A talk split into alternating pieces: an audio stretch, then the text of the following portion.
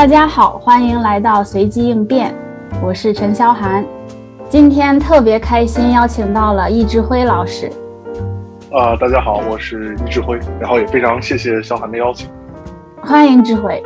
啊，我先来介绍一下志辉老师。易志辉目前就读于伊利诺伊大学芝加哥校区康复科学博士项目，师从 Dr. Mark Dixon 和 Dr. Tamar Heller。易志辉是一名委员会认证行为分析师，也是该校认知行为和正念诊所的临床负责人。他此前本科就读于北京师范大学心理学部，并于2019年硕士毕业于亚利桑那州立大学应用行为分析专业。他的研究兴趣涵盖孤独症谱系障碍的循证干预、关系框架理论、神经科学以及应行为分析学科的教学。他曾在各类科学期刊中发表文章七篇，撰写两章书稿，并在二十余场学术会议中做专题报告。目前，他在美国伊利诺伊行为分析协会任董事会董事，并兼任其学术委员会主席。感觉 年纪不大，各种荣誉加身啊！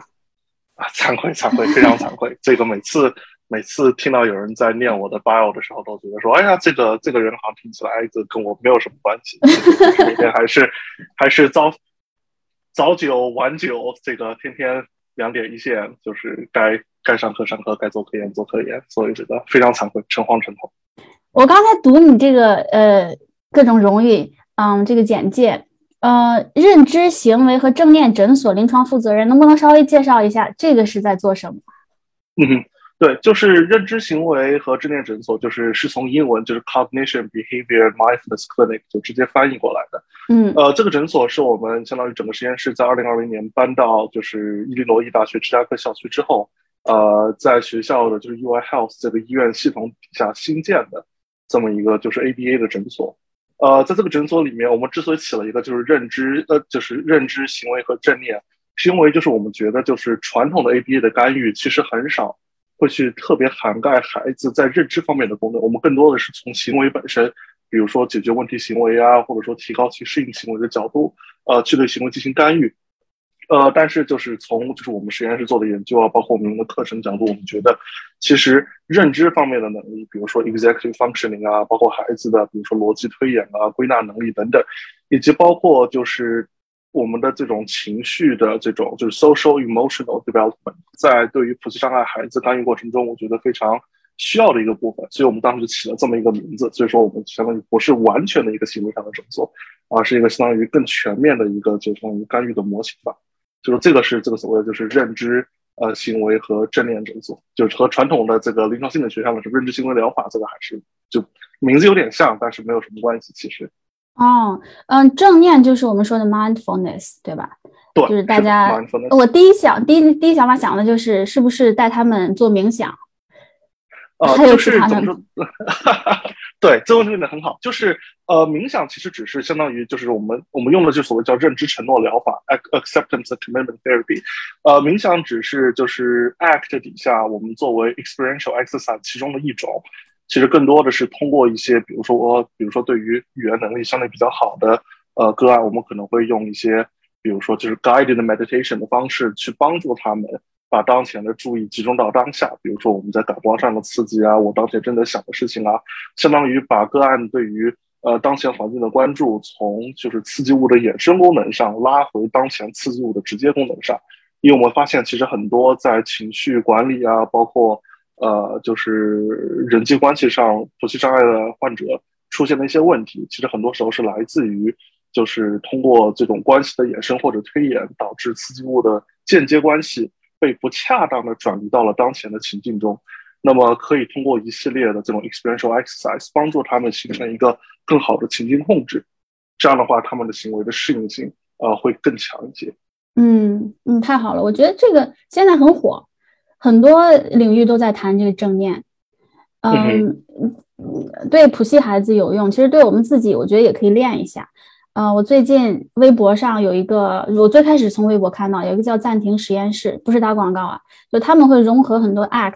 很多不同 CBT 一些东西，然后做了一个半自助式的心理干预，一个课程，大概是二十五天，你就会有一些正念书写啊，每天有十分钟的冥想。那我还打算报一下呢。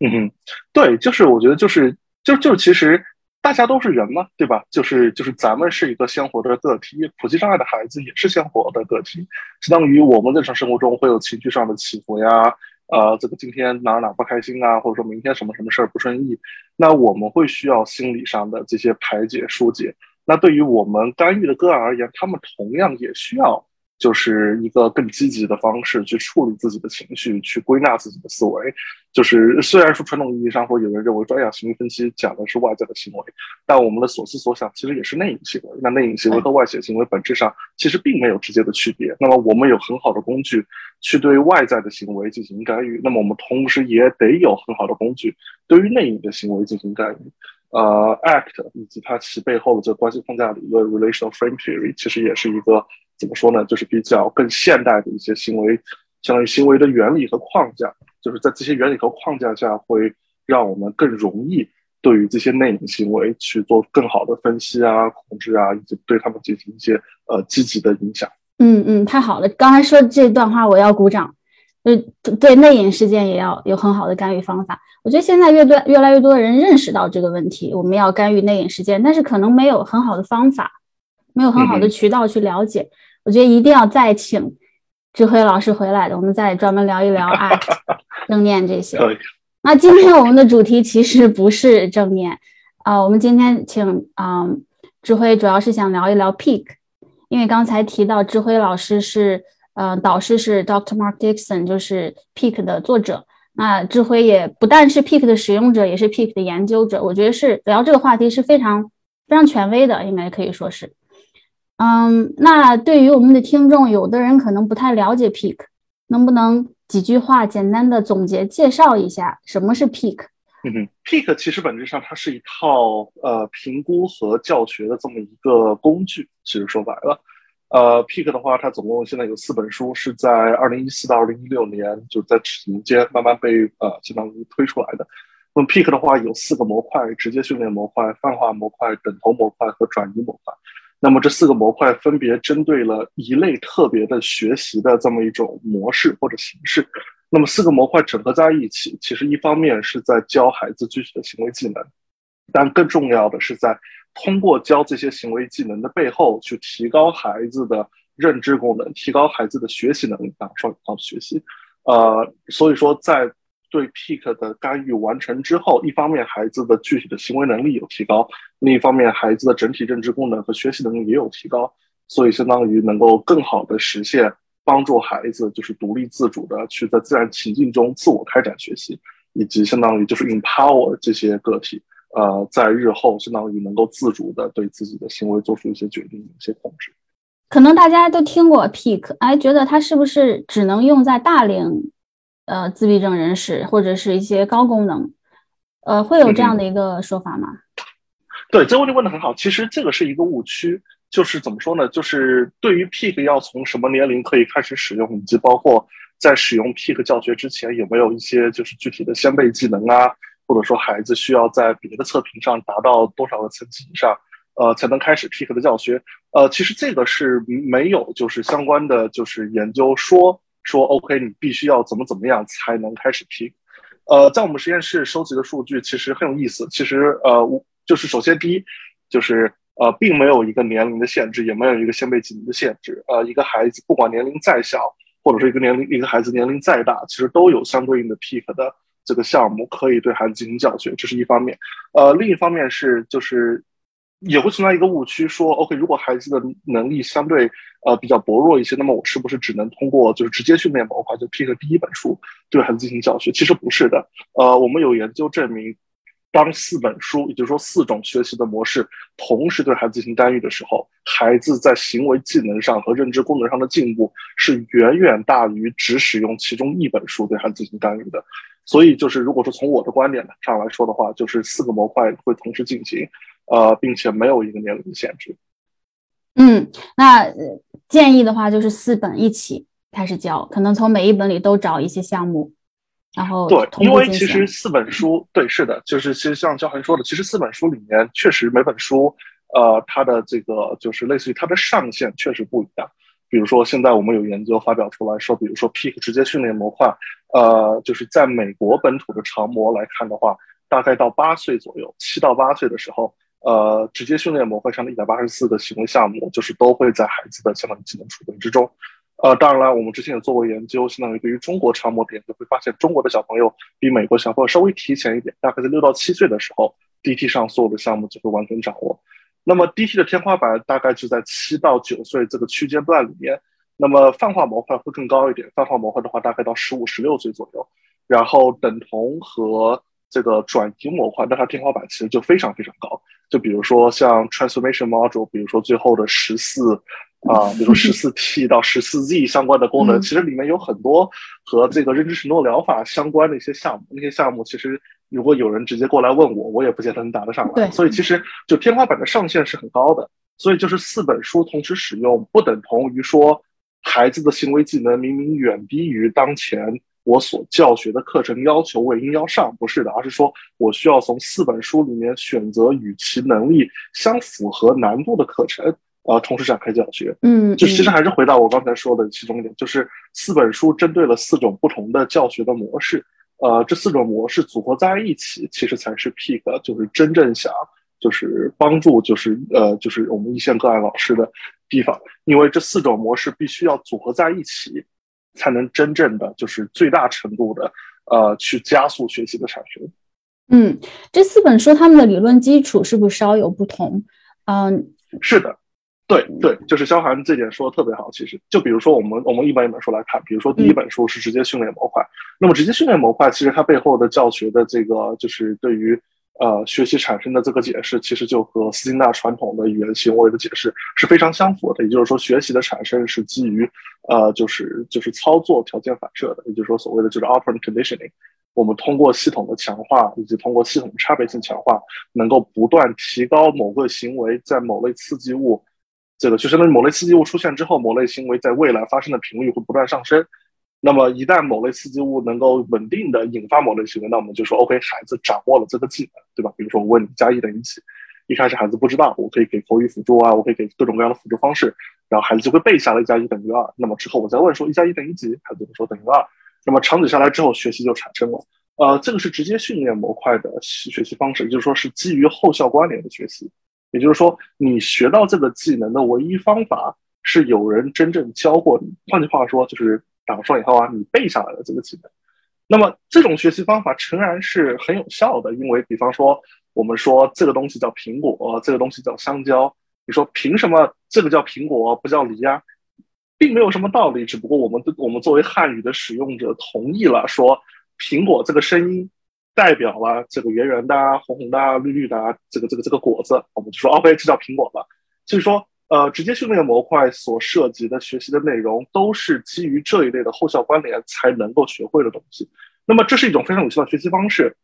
但是它所在的问题就在于，就是你教会了我，我背下来了，我就会了。那潜台词就是你没教，我没背，那我就不会。这个问题就比较严重了，对不对？因为我们不可能说通过后效关联的方式帮助一个个体，相当于把他的这一生全相当于演练一遍，这是不可能的事情。所以说，接下来就到第二个模块，第二个模块就是泛化模块。那泛化模块所解决的问题就是，比方说苹果这个例子，你教会我了，说 OK，这个东西是苹果。那么这个行为背后的 A、B、C 是什么？我们稍微展开说说。那就是我在看到这么一个视觉刺激，比如说是一张苹果的卡片，我看到这么一个视觉刺激的时候，我听到一个声音刺激，这个声音刺激是这是什么？我要做出一个反应，我要发出声音苹果，然后我就可以得到强化。那么我不仅仅是希望你把这张卡片命名为苹果，我希望你把所有的苹果都命名为苹果，对不对？那么这个就是泛化的地方，对吧？那泛化从定义上来说。就是泛化之所以能发生，是因为刺激物之间物理形态上的相似。因为这两个苹果长得很像，我刚刚识别了一个绿苹果，现在给你识别一个红苹果，哎，颜色确实不一样，但因为它们都长得很像，味道也一样，哎，所以我学会了命名绿苹果是苹果之后，我也能命名红苹果是苹果，那这个也很好。那么这个就是泛化模块真正想去解决的问题。也就是说，泛化模块的一百八十四个项目的背后，确实有一百八十四个具体的行为技能。但其实他真正在意的是我泛化的能力，也就是说，我一百八十四个技能作为一个示范来教你怎么泛化。也就是说，你不光能够在第一个训练项目上，你能把比如说泛化，比如说组合三个物品，你可以组合三个小球，你能把组合三个小球泛化到组组合三个小车上。然后通过第二个教学项目，你通过单步指令，你可以把单步指令，比如说摸鼻子、摸眼睛，然后你可以泛化到这个，比如说对一个人体的模型，你可以指他的鼻子、他的眼睛。通过一百八十四个泛化的例子，我想来训练，就是一个高阶操作的泛化能力。这样接下来你就可以在所有的，比如说情境啊、行为啊、刺激物之间都能去泛化。那么这个是泛化模块所想解决的问题。那么，在完成了相当于基于后效关联的学习和基于泛化的学习之后，第三个模块所讲的是关于，呃，就是刺激等同的教学。因为我们发现，就是吸纳语言的行为，其实对于语言的解释，严格意义上来说是不完整的。比方说，今天我和肖涵在这聊，其实从来没有人去训练过我说，哎呀，易志辉，你之后如果和陈教涵在聊天的时候，他问你这么一个问题，你要怎么回答呀？怎么怎么说？说，哎呀，你真棒，答对了，我们再来一遍。没有这么一个现象，对吧？我们没有彩排过，我们没有彩排过今天的所有的内容。然后，OK，所以它肯定不是基于互相关联的学习，对不对？那么它也不是基于泛化的学习，因为泛化的要求是刺激物和刺激物之间必须存在形态上的相似性。没有人问过我类似的问题，这个有人问过我类似的问题用英文问过，但从来没人问过我用中文问过。那我是怎么回答出这些问题的呢？那如果说我暂时摘掉这个行为分析的帽子，我暂时摘掉一下，那我可以说啊，我在课本上学了这些知识，说我知道说 OK，pick 后面的四本书的关系是怎么回事啊，或者说我知道刺激等同是怎么回事啊等等。但是我在课本上学到的内容到底是怎么转移到我现在能口头通过对话的这么一个语言操作，把这些东西哒哒哒哒全说出来的，刺激量的语言行为其实不能很好的解释这个现象。那么这个就是刺激等同过来的时候哦，为什么我可以这么做呢？啊，是因为我有这么一个等同关系，我有这么一个刺激类组，在这些刺激类组里面，刺激物之间它们的功能是可以相互转移的，所以我可以把我之前学到的内容，通过这种等同关系的推演，迁移到现在肖航给我提出的问题，说，哎呀，Pick 四本书背后的逻辑是什么？能不能跟我们讲一下？所以说。这个是 Pick 第三本书他想解决的问题，就是说通过等同关系教学，我到底怎么去推演？那么，那么听众中就是如果是就是学习分析专业的，会知道说刺激等同就是 Sigma 的这个刺激等同背后包括比如说反射性、对称性啊，还有转移性或者传递性或者推演性等等，这些都是同义词。会知道说 OK，我有这三个成分可以组合在一起形成这种叫刺激等同的这么一个东西。那么 E 模块背后的一百八十四个项目，其实真正想做的也是通过一百八十四个具体的例子去提高孩子推演的能力。比如说 E 模块里面有一个，就是就是在我这边诊所里面一个非常经典的项目，就是从食物的来源到食物本身。比方说，我会在桌上摆摆摆三个物品，比如说我可以摆一个汉堡，摆一盆沙拉，再摆一一罐牛奶之类的图片啊。然后这个时候，我可以在孩子面前会摆一个，比如说生菜。我说：“哎，这个会变成什么？”那孩子就会告诉我说：“哦，生菜可以变成沙拉，比如说猪可以变成培根，这个牛可以变成牛排等等。” OK，我教了孩子 A 到 B 这个关系之后，接下来我会把关系反转过来，我会在桌上摆这个生菜，我在桌上摆这个牛，再摆一个猪的卡片。我给孩子一个培根，说：“这个从哪来？”就是我教了孩子第一部分，然后需要孩子来告诉我第二部分，让他自己推演出这个关系。也就是说，我是通过这样的教学方式去想办法去启发他的推演。当然了，如果孩子推演不出来，我们确实发现谱系障碍的孩子普遍存在在这种衍生关系推演上的障碍。那我会通过一系列方式帮助他推演出这种关系，然后长久下来，通过一百八十四个项目对这种推演能力进行训练，直到推演能力本身。成为了一个高阶操作，那这个其实就是等同模块，就是这个 equivalence module 背后真正想去呃，就是教孩子的内容。你说一百八十四个项目其实不是那么说，当然他们很重要，就但不是真的那么重要。真正最重要的是一百八十四个项目之后的你这种推演能力，通过反射性、对称性、传递性等等。那么这个是 E 模块，那么 T 模块就在 E 模块之上更进一步。因为 E 模块，你不管怎么推演，到最后其实都是等同关系，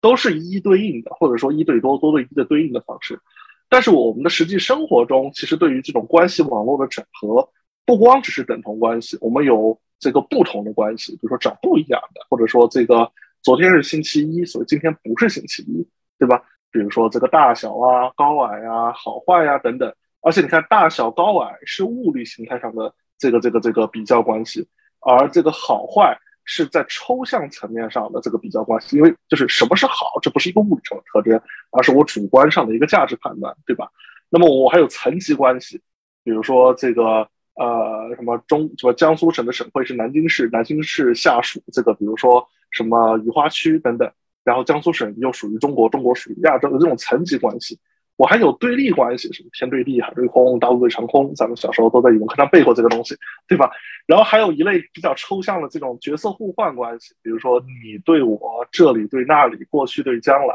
等等，就是这些关系同样也在我们的日常生活中，在我们逻辑推理过程中是天天在使用的。那么这些关系其实就是在 T 模块里面教孩子想去掌握的，就是说你的推演不单单仅限于等同关系的推演。你还要能够做非非等同关系的推演，就是说，就是 Pick 四本书，每本书其实背后讲了一种教学的方式：DT 的这种基于后效关联的学习，G 的基于泛化的学习，E 的是等同关系推演，而 T 的非等同关系推演，就是这四种学习的形式组合在一起。呃，至少从关系框架理论的视角认为，说这个是对于人的认知功能的一种行为分析的解释。也就是说，基于 VB 的教学，基于比如说 B T 啊，或者说通过就是后效关联加泛化的训练，对于孩子技能的提升不全面。就是你这么做诚然可以提高技能没有问题，但是你对孩子技能的提升会被局限在你所干预的项目上，你所没有干预的项目，你没有碰过的，你不知道到底孩子有没有提升。那么从一个就是完整的干预系统角度上而言，就是至少就是呃，我还有就是一系列 RFP 研究者认为，就是这样的干预方式是不够全面的。非常长，啰里吧嗦讲了一大堆东西。哎，很很好，很好。嗯，所以说它的理论基础主要包含斯金纳的语言行为，这个可能集中在第一本直接训练，然后还有刺激等同关系框架理论这三个主要的理论。所以说，其实 Peak 不是嗯。所谓的与斯金纳的语言行为对立的，他没有完全脱离它，而是说加入了其他的一些理论，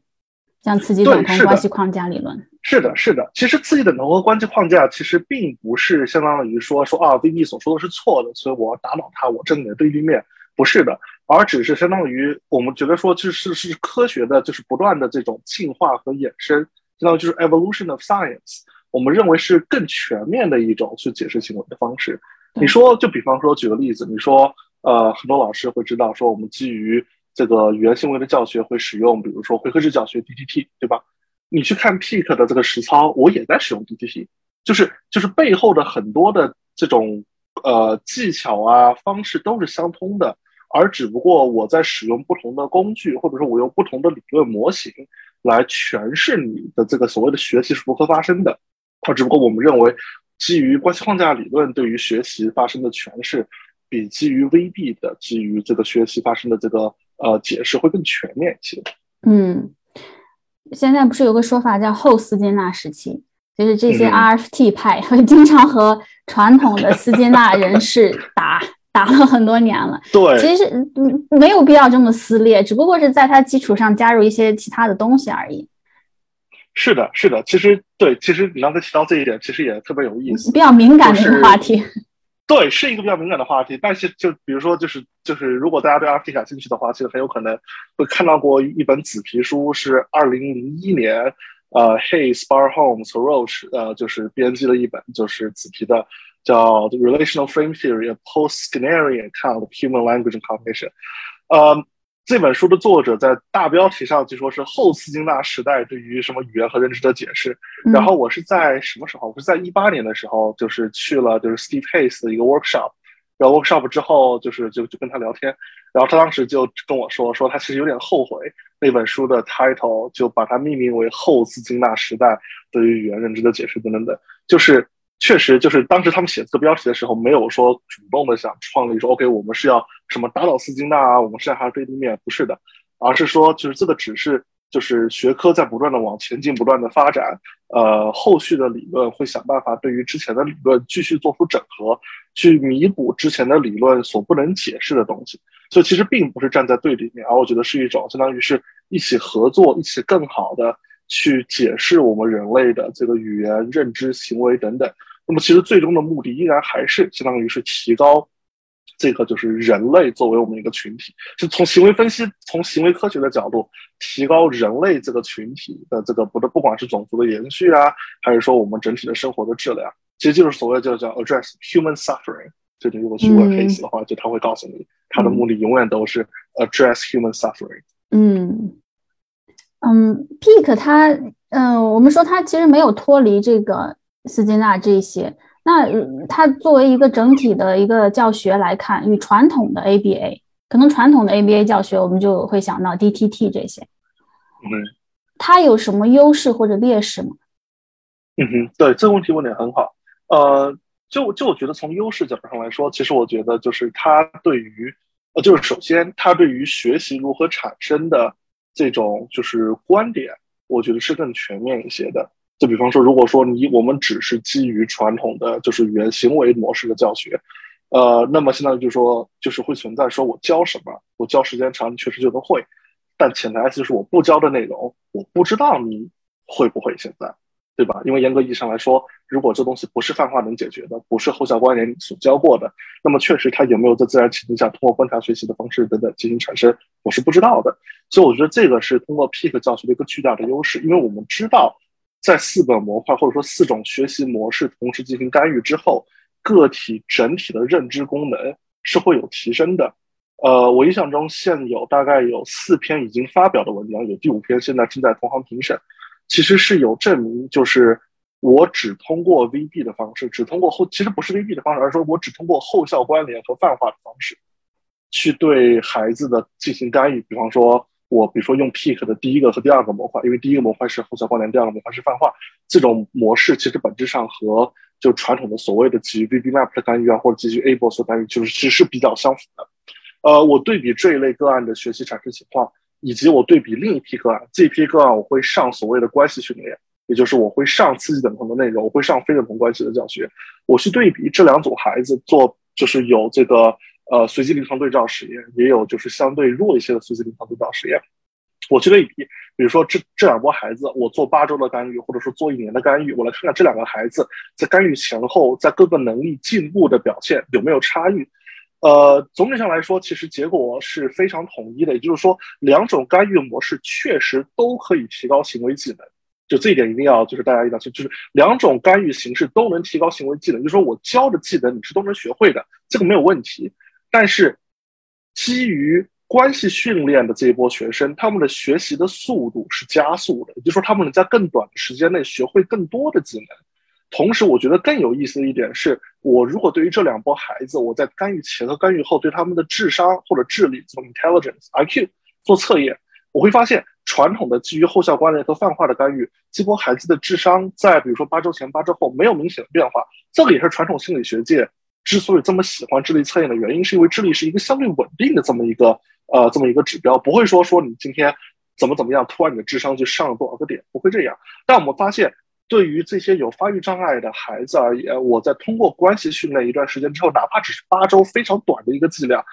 通过就在统计学上，他们的智力的在前后的这个数据都有显著的上升。当然了，这个统计学上的显著和实际意义上的显著确实是两回事。那么，我们看实际意义上的显著，我们对它的比如说这个效应量进行分析，我们会发现这是一个非常大的效应量。所以，这个对于我而言，在我看来是一个非常直接的证据，就是说，我们基于后效关联和泛化的训练可以教会行为技能，没有问题。就是说，我在哪个行为上有短板，我教什么，这短板我能够补上。但是我没有教的内容，我确实没有办法稳定的去影响。它在综合层面上，就是所谓的 global level 上的这种变化，而通过关系训练，我可以稳定的达到这种效果。呃，如果就是就是大家感兴趣的话，我之后可以让小海老师把就是相关的这个文献的这个链接，就是卷卷抛在这一期的博客底下，大家可以看一看，其实很有意思相关的研究。太好了，诶，发给我，我到时候放在下面。好，那那那我现在去做。去接受 Peak 还能有智商提高吗？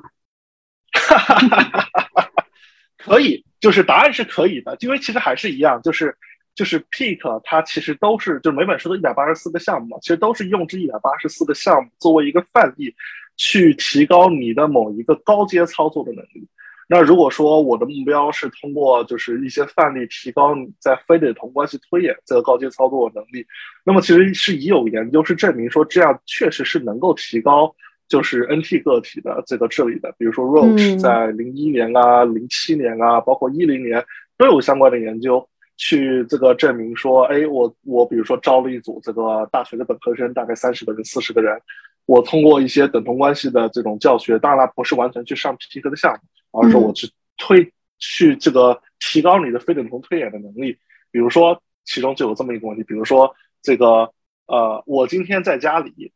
待着，你明天去了超市，如果我是你，你是我，今天是明天，明天是今天，家里是超市，超市是家里，你明天去了哪里？就比如说问你这一类的问题，其实这个背后其实就是非等同关系推演，对不对？就是这个 dyadic frame 相互倒来倒去，啊，所谓的这种 triple reversal，呃。我们确实发现，就是至少就是 Roach 的人，他们的就是他们的研究发现，Roach 啊、Cassidy 等等，就是说，哎嘿，你这么训练完大概十二周或者八周之后，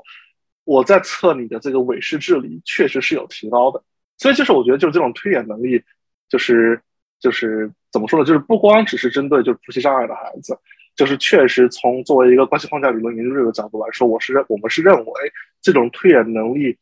所背后。所蕴含的东西，或者说智力、智商背后所蕴含的这种行为上的能力，就是这种推演。那是不是可以理解为推演能力强的人，他智商就会高？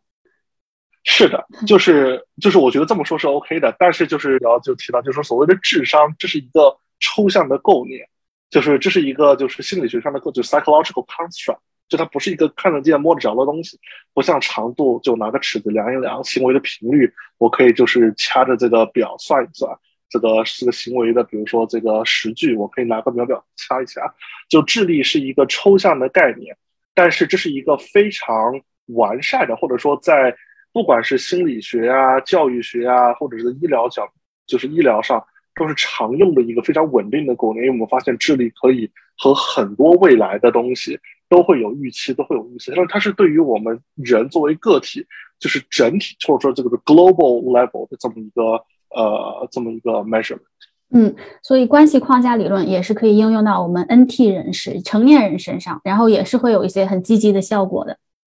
是的，是的，就比如说我们最开始的时候提到的跟正念相关的东西，其实关系框架理论其实就是现在特别火的，就是认知承诺疗法。它背后所蕴含的东西，就是说，就是心理学上，心理学界，比如临床心理学说，认知承诺疗法是所谓就是第三波的这种行为疗法。呃，关系框架理论其实就认知承诺疗法背后它的理论基础。所以其实就是，呃，你如果问我的话，就以下是个人观点啊，不是不是学界，学界有人同意，有人不同意。就是我确实认为关系框架理论对于就是人整体行为、智力、情绪等等各方面的解释，呃，是一个非常现代的解释。因为其实你去到主流心理学界去聊一聊，就会觉得就是就是行为分析，我们所所做的东西，在主流心理学界，比如说几十年前，确实心理学做的就是这个内容，但只不过之后心理学发现，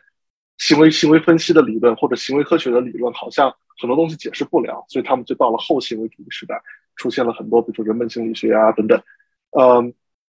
但是从我的视角来看，就我会觉得就是。关系框架理论确实补足了很多相关的内容，并不是说我们和现在的现代心理学在一个对立面上，而是说，我觉得就是其实现在很多主流的行为分析的这个研究啊，包括实践，其实并没有被主流心理学界去接受。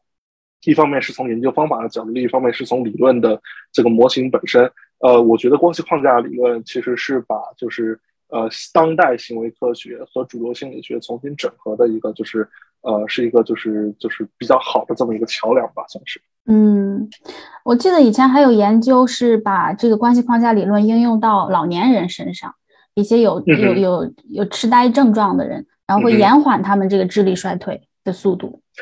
对，是的，是的，呃，是的，就是会有，就是呃，这其实也是 Dixon。呃，之前的一个博士生做的研究，呃，当时也是就是对于老老年痴呆症的患者，呃，通过这种推演关系的训练，通过这个基于框架理论的行为上的训练，呃，确实可以就是延缓老年痴呆症或者是阿尔兹海默症在临床上的一些症状的表现。所以我觉得就是关系框架理论是一个非常非常就是非常有趣的这么一个理论模型。对，现在老龄化这么严重，这个真的可以去多了解一下，我觉得会有很很非常好的一些应用。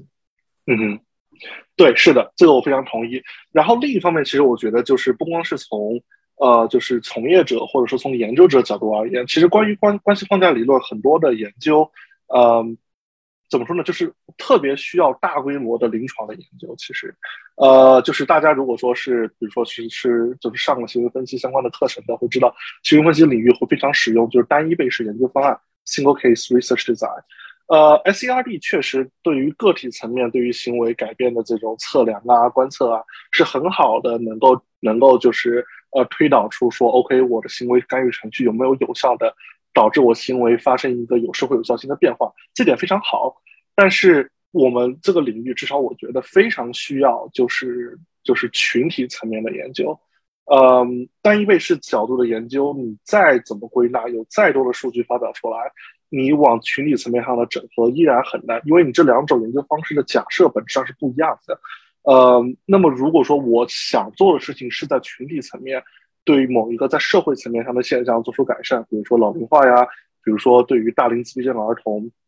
呃，如何解决他们的就业问题啊，如何解决他们独立生活自主问题？如果我想解决的问题是一个群体层面上的问题，我们一定要回到群体层面的研究上去，这样才能更好的。让就是主流的，比如说康复学、医学，或者说从公共政策、公共卫生角度来说，认可行为分析的效果，而不是继续停留在单一被试层面上，呃，去做很多其实和前人非常就是高度类似的研究。对我们不能光自己跟自己玩，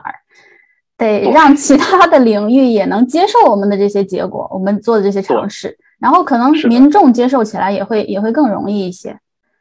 单一被试还是有它的局限性。是的，是的，嗯，那我 Peak 这么好，关系框架理论这么好，为什么我们在自闭症干预的教学中，它依然没有成为主流？嗯，这可能是一个很大的问题。对这个问题，这个问题其实很大，就是就是 可以聊几小时的版本，然后我不知道能不能聊个几分钟的版本。呃，其实现在对于行为分析的教学，其实很多。首先，第一就是对于行为分析的教学，大部分时候其实还是基于。呃，美国这边的标准，对吧？比如说 ABAI 或者 BACB，就是这个行为分析师认证委员会对于就是就是对于行为分析师，就是委员会认证行为分析师这个 BCBA 或者 BCABA 考证的这个要求来制定的这个教学的这种呃大纲，呃，所以说其实很多院校在真正设置我的课程体系的时候，是完全依照着委员会的这个考试大纲去做的，呃。当然啦，就是从二零二五年和二零二六年之后，委员会其实在十天前刚刚新发了一个通知，其实不是十天前，应该就几天前。呃，在二零二五和二零二六年之后，其实这两者会被主会被刻意的剥离开，也就是说，对于行为学科的教学不应该依照或者说被局限在委员会的考试大纲之下，因为委员会的考试是一个非常针对临床的考试。而对于行为学科而言，就是你想学这门学科，不应该只教你在临床上需要用的东西，会有更多的跟于这个科学本身相关的内容。那么回到就是之前已有的很多的，就是已经被培养出正在临床上从业的行为分析师，他们接受的教育。在他们参加考试或者说在学校中学习的时候，委员会的考试大纲里面其实是没有明确对于刺激等同以及非等同关系教学或者说衍生关系教学相关的内容的。所以其实很多相关的内容在课程上根本就没有涉及。比如说大家都很熟悉的白皮书，这个所有从业者应该都知道什么是白皮书。这个白皮书在第二版里面对于刺激等同的章节前后加起来就不超过十页。这个用了非常简短的企业介绍了一下这个 Sidman 的这个经典的研究，然后就结束了。然后如果大家看白皮书的第三版，第三版上面有完整的两章的内容，大概有八十几页的内容，去讲刺激等同教学和非等同关系教学。而非等同关系教学，呃，那那章的作者是呃 Dr. Rayfield，呃，那章里面其实也只是开了一个小头。就是你如果去看里面关于关系框架里面的内容，其实估计也就只有三页左右的内容。但是关系框架里面的内容，你可以把它扒成几本厚厚的、非常大的书再展开讲。所以我觉得，其实这也是相当于就是就是学科的教学在不断的往前进步，不断的想让就是年轻的新一代的从业者去了解背后的呃相关的理论知识，这样他们在临床上能够更好的去运用它们。所以我觉得，就是就这是一个不断迭代，也是一个不断就是学科或者是这门科学临床在不断进步的过程。嗯，而且机构，我们说说到很现实的机构，他可能了解这个东西，呃，他如果真的去去替换他现在用的，可能更传统的一些，他需要花费很多的精力、时间，可能呃很多的这种人员培训啊，购买这种资料啊，也也可能是需要需要很多的投入。是的。是的，对我觉得肖汉这点说的特别好，因为其实你说，呃，peak 是衍生关系教学或者非等同关系教学中的一种方法，对吧？就是 peak 不等同于，不是说你做衍生关系教学你就一定要做 peak，不是的，peak 只是一个工具而已。是因为我们知道，如果说我们让一个 BCBA，比如说眼睛一闭，拍脑子去想说，好，我怎么用等同关系教学教孩子这个食物、食品安全？我怎么用等同关系教学教孩子？去这个命名常见物品，就是很多时候去想这种教学上的设计是比较难的，所以 Pick 相当于给你准备了这么多个教案，这样你在使用这种理论的时候会更方便一些。但是你说我不用 Pick 能不能做可能关系教学？当然可以，完全没有问题。Pick 只不过是就相当于把过程简化了一些。那么回到肖涵说的，说这个国内确实，呃，就是其实不光国内，在国外就也是一样，就是我对于老师。的要求，对吧？我确实需要对老师做单独的培训，因为很多人在参加他们的课程或者做我的四十个小时的 RPT 的训练的时候，没有涉及到相关的内容，所以我要教你怎么样进行衍生关系教学。这一点确实是一个需要的投入。呃，那么同时，对于就是国内，我觉得比较呃特别，就是因为 Peak 毕竟是一个洋玩意儿，毕竟是在美国的这个在英语文化背景下的产物，其实里面确实是有一些这个。呃，这个教学上的设计啊，包括语言上的表述，放到中文语境下，确实是比较尴尬的。而且，其实现在也就是国内唯一购买 Peak 的渠道，也是相当于从美国这边买英文版的书，然后再快递回国，中间确实成本也非常高。呃，所以，所以这一点我也我就是就是我也能体会到。其实说到这个，萧寒之前，因为我你参与了这个 Peak 这个这个一阶的呃官方培训的中文翻译，其实我想问问，就是。嗯，你在翻译这个一阶培训的时候，就你有没有感受到，就是因为我觉得就是本土化是在翻译之上更进一步，就是翻译的话是一个英文对中文，我直接一一对应就好了。但我觉得是你有没有感觉到，就是 Pick 里面的，比如说某些具体教学项目的内容啊，就是我直接翻译到中文语境底下，就好像也不是那么走得通。我不知道你有没有这个感觉？嗯，会有会有。呃，现在具体的例子可能想不起来，我当时在做的时候会有这种感觉，有一个印象就是，嗯。有个地方提到墨西哥，提到很多墨西哥的引用，尤其是墨西哥的歌手、墨西哥的食物，然后还有埃斯克拉多那个鱼，这个可能国内的听众听起来会有一些距离感。他对于可他需要有一定的地理知识，可能对墨西哥比较了解，嗯，才可以。我觉得可能会有一些文化上面的一些一些隔阂。嗯哼，是的，是的，就我觉得就是这些东西都最后就是。就是一方面，所有的文件都是英文的，本身在语言上就有这么一个障碍。在语言背后，其实文化本质上就是语言在在就是社会层面的一种表现吧。呃，你如果去看斯金纳的就所谓的 selection by consequence，第三个层面上的选择就是文化上的选择。它背后所问的文化也有本质性上的差异。所以确实，我觉得就是作为就是汉语环境下的这个从业者，呃，是会比较用起来是会有是会有一些难度。这个这一点我其实挺能感同身受的。对，还有 PCA 里有一个呃单词，就是你给他看，让他读 toy 那个，这个你翻译成中文，你是翻译成玩具呢，还是翻译成一个更简单的一个字呢？可能需要一些讨论。对，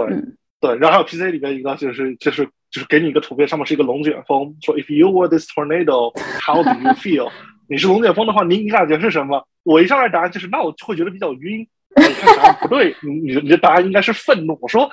我说龙卷风跟愤怒这有什么关系啊？我说就是在文化层面上有很多就是不能完全匹配上的东西。是。哎，提到这个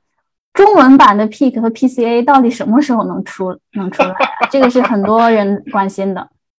是这个问题，我我的答案是我真不知道。这个的话得问 Dr. Dixon。我我所知道的内容是，就是中文版的，就是译本其实是已经完全就是准备好了。不管是 Pick 的四本书，以及 PCA，就他们的翻译工作，以及包括汉化工作，都已经完全完成了。啊，太好了，太好了！期待早日面试。嗯，是的，是的。嗯，那大家在线下机构用的可能比较多的就是我们说的 VB Map 呀、ABOS 这些。啊，那那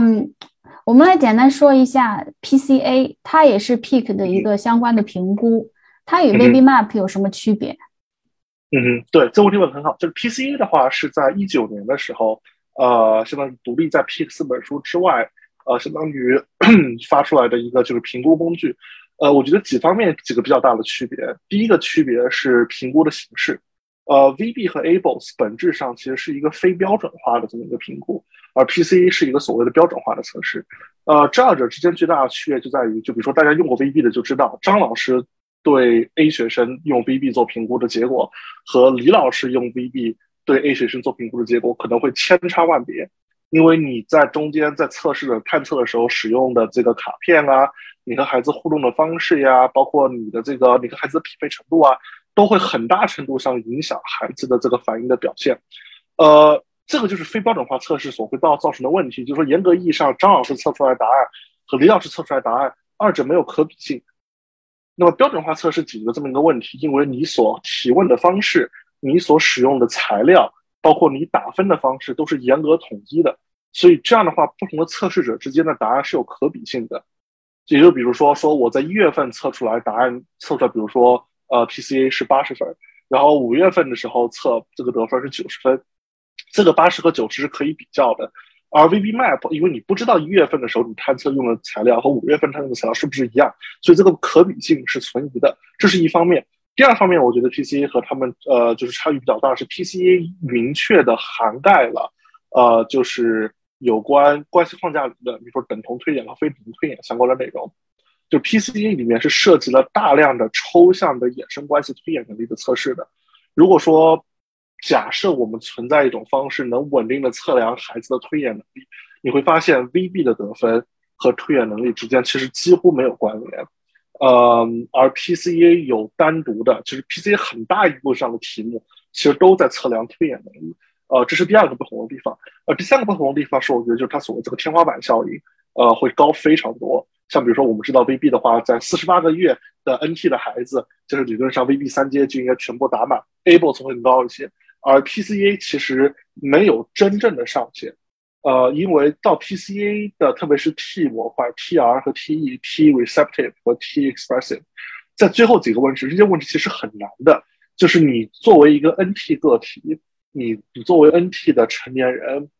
不等同于你就能答对那些问题。也就是说，PCA 你能不能得满分，本质上是和你的打双引号所谓的智商高不高是有关系的。如果说你的智商确实不够，那你的 PCA，你哪怕到三十岁、四十岁，你去做 PCA，你也是得不到满分的。我第一次做 PCA 的时候，后面那些题我根本不知道到底是怎么回事，最后就变成我就完全是瞎猜。最后就有很多那种我是你，你是我，你在超市什么，我在哪里，就那种题，很绕。对对，然后它有很多这种假的词，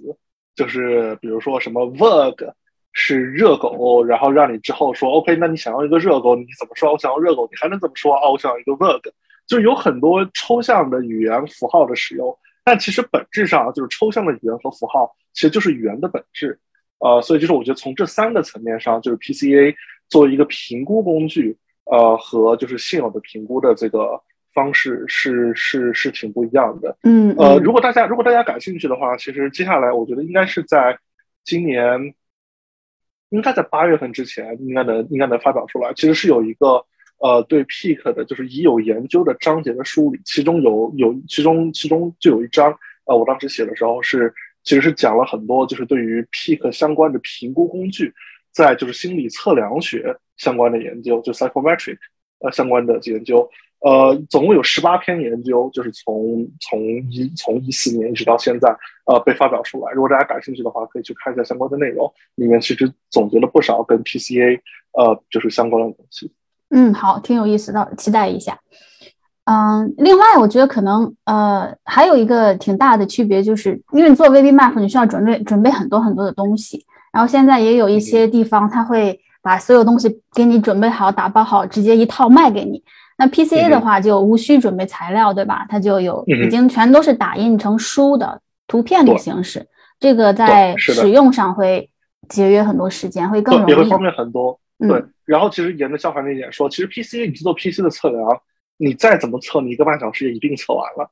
就是百分之百一个小时 PCA 就肯就肯定做完了。然后而且你 PCA 测完之后。就你 PCA 可以独立在 Peak 之外使用，作为一个对于教学测量或者说 progress monitoring 的工具是没有问题的。另一个使用方法是 PCA 你的结果出来之后，可以和 Peak 里面的具体的教学项目能够一一对应上。所以说，如果说你用 Peak 这个教学体系，你做了 PCA 的测试，你的 IEP 再写起来其实会非常快。对对对，确实是直接一一对应的。对，比如说你 PCA 这道题你做错了，哎，对应到 Peak 那呃项目上，你应该做哪个项目？这个对行为分析师来说减少很多工作量，你你相当于有一个现成的一个教学计划在那里，你去里面挑项目就可以。是的，是的。啊，另一个我觉得很有价值的就是 PCA，它是有长模的，就是哎，你现在有一个个案，他是四岁，他做完 PCA，他跟他正常发展的四岁的同伴相比，哎，他的差距是什么样子？这个我觉得很有价值。是的，是的，因为如果你有相关的长模的数据，你就能很好的去比较，说 OK，四岁小朋友通常而言会怎么怎么样。那么我的这个个案现在四岁，他这样，那么和同龄人相比，他在哪方面有欠缺，哪方面会就是会有就是超常的这个发挥。嗯，这个我们这样会更客观一些。对，在跟家长讨论的时候，哎，可以很直观说你现在孩子跟他的。呃，N T 同龄人差距是多大？直接会有一些很客观的数字，这数据。对，是的，是的。那长模现在是几岁到几岁啊？呃，长模的话，现在从三到九岁的长模是基本上已经就是已经就是在就是 psychometric 的各个这个特征上都已经非常稳定了。我们现在主要正在收集的数据是十三到二十岁这个年龄区间的长模。呃，十三到二十岁之间，其实，呃，这也是其实是我们就是学习加速一个非常快的时期。呃，因为就是三到二十岁，很多人是在比如说初中啊、高中中，大量的基于规则的学习会发生，大量的推演能力会发生。呃，所以说那也是行为就是加速非常快的一个时间。呃，所以说十三到二十的长模数据，我们现在正在收。嗯嗯，太好了。那如果有听众听完觉得呃 Pick 挺好，你可能是家长啊，或者是机构负责人，来想要去试一试。那我们这里也也也打一个广告，就是 Peak 它一级培训的中文版现在是已经正式发布了。之后呢，我也会把链接放到呃节目下方的介绍里面。对，这个其实顺着肖涵老师刚计划讲，其实就是肖涵老师其实就是 Pick 一阶的这个翻译的这个译者，然后肖涵老师。在 Pick 一阶翻译里边，其实也翻译的特别特别棒，所以我也很很很推荐大家去看一下相关的内容。然后对于就是家长而言，其实 Pick 还有一个特征，就是 Pick 这本书在写的时候，其实我们是刻意回避了使用行为分析的术语的。你去看 Pick 的内容，当然了，确实是英文的，确实比较头疼。呃，但是我们其实完全在具体的教学怎么开展里面，是完全故意没有使用行为分析术语的。呃，其中一个目的初衷其实就是方便家长在家里面能更好的使用啊，所以我觉得其实对于就哪怕是非行为分析的从业人士，呃，去读一读相关的内容，我觉得可能也是会有一些帮助的。嗯，好，太好了。那智慧还有没有其他想要补充的？那我觉得就是就是 Pick 是一个就是我真的特别感兴趣的一个内容，我觉得它对于就是